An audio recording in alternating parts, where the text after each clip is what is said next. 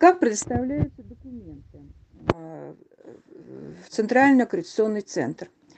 лично, либо заказным письмом с уведомлением, если это на бумажном носителе документы, или по электронной почте, при этом преобразуя эти документы путем сканирования или фотографирования с тем, чтобы обеспечить машиночитаемый э, вот, э, э, текст. Причем э, эти документы э, предоставляются по отдельным для адресам почтовым электронным для лиц с высшим медицинским фармацевтическим образованием и средним фармацевтическим образованием отдельный адрес и для лиц со средним медицинским образованием.